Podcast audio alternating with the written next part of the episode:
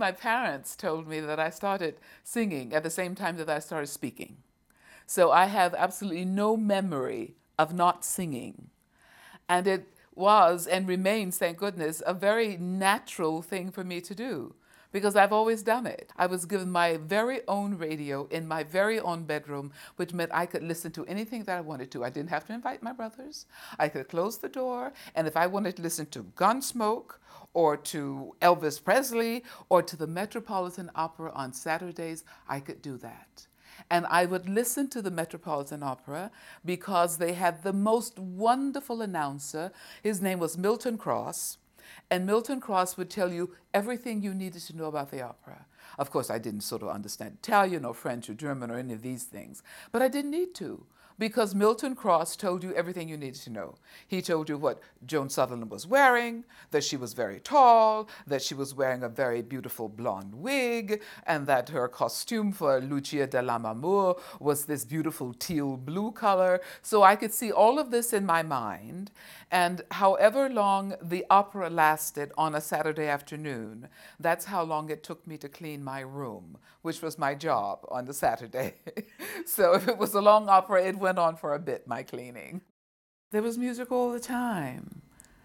The boys in my family played instruments in the bands at schools because we were, my father was the president of the PTA and my mother was the secretary of the PTA. And, you know, parents in those days would not have allowed the kind of things that are happening with the school's curriculum these days, all over the country and all over the world, that the arts are simply dropping out of the curriculum. They wouldn't have allowed it. They knew how much being a member of the chorus or a member of the movement group or a member of the poetry society or a member of the band, they realized how much this influenced everything else in our lives and that it was a part of education that really is just too important to be left aside. And I think about being nine or 10 years old and the next door neighbor saying, she had some 78s that someone had given her, and she knew I was interested in that kind of music. And would I sort of like to listen to something?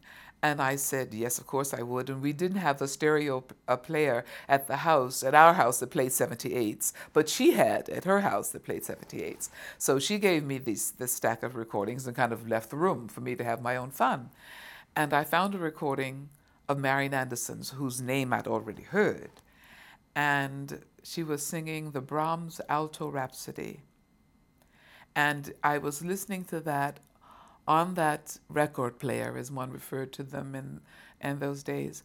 And even though I had no idea of the meaning of the, the words, they sounded important to me. And the music sounded important to me. And I listened to it over and over again. And on the occasion at Carnegie Hall, many, many years later, when we were having a memoriam as by this time Marian Anderson had passed. This was in 1997. And when Robert Shaw said to me, let's do the Alto Rhapsody, I said, well, I might not get through it because I might cry all the way through it because this is a very meaningful piece to me. But it was thrilling on that occasion in her memory to sing the first thing that I'd ever heard her sing ever.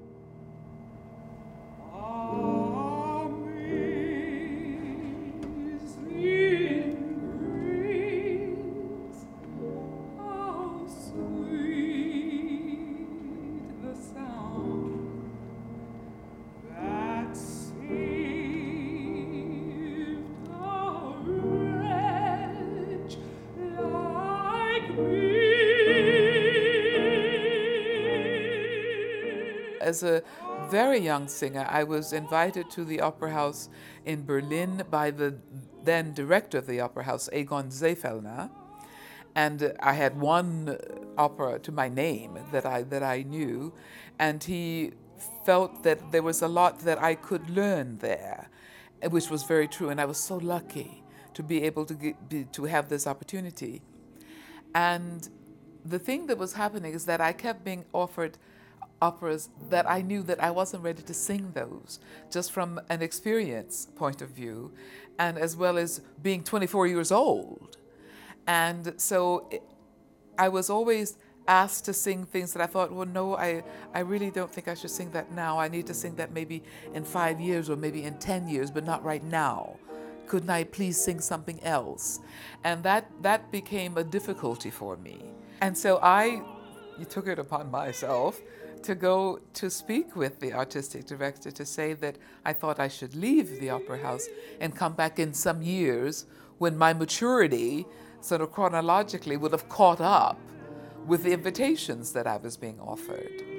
And of course, considering that he'd taken me into, into the opera house when I knew one role, he wasn't all that happy.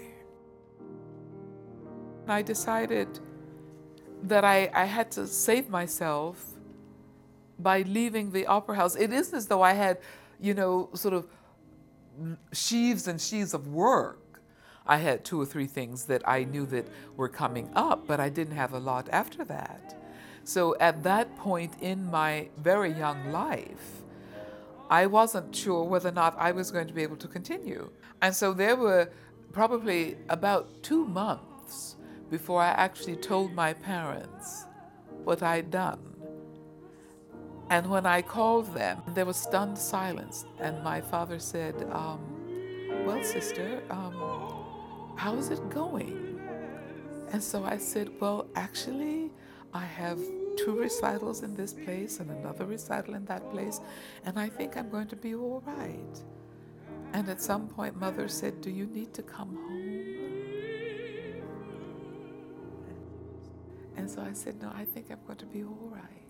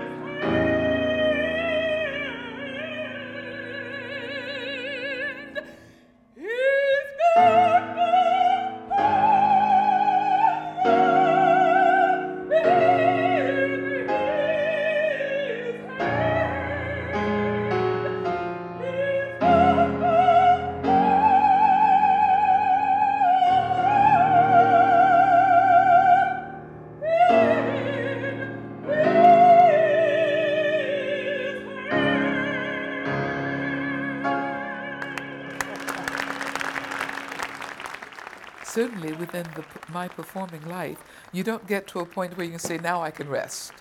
I've done that, so now I can sit on laurels. That's not the case. There's always someone in the audience who's never heard you before. There's always something new that I'm performing for the first time. I like that. I love that because that keeps things fresh for me, and I think it. I hope that it also keeps things more interesting for the audience. But certainly, I have learned that one has to go on achieving.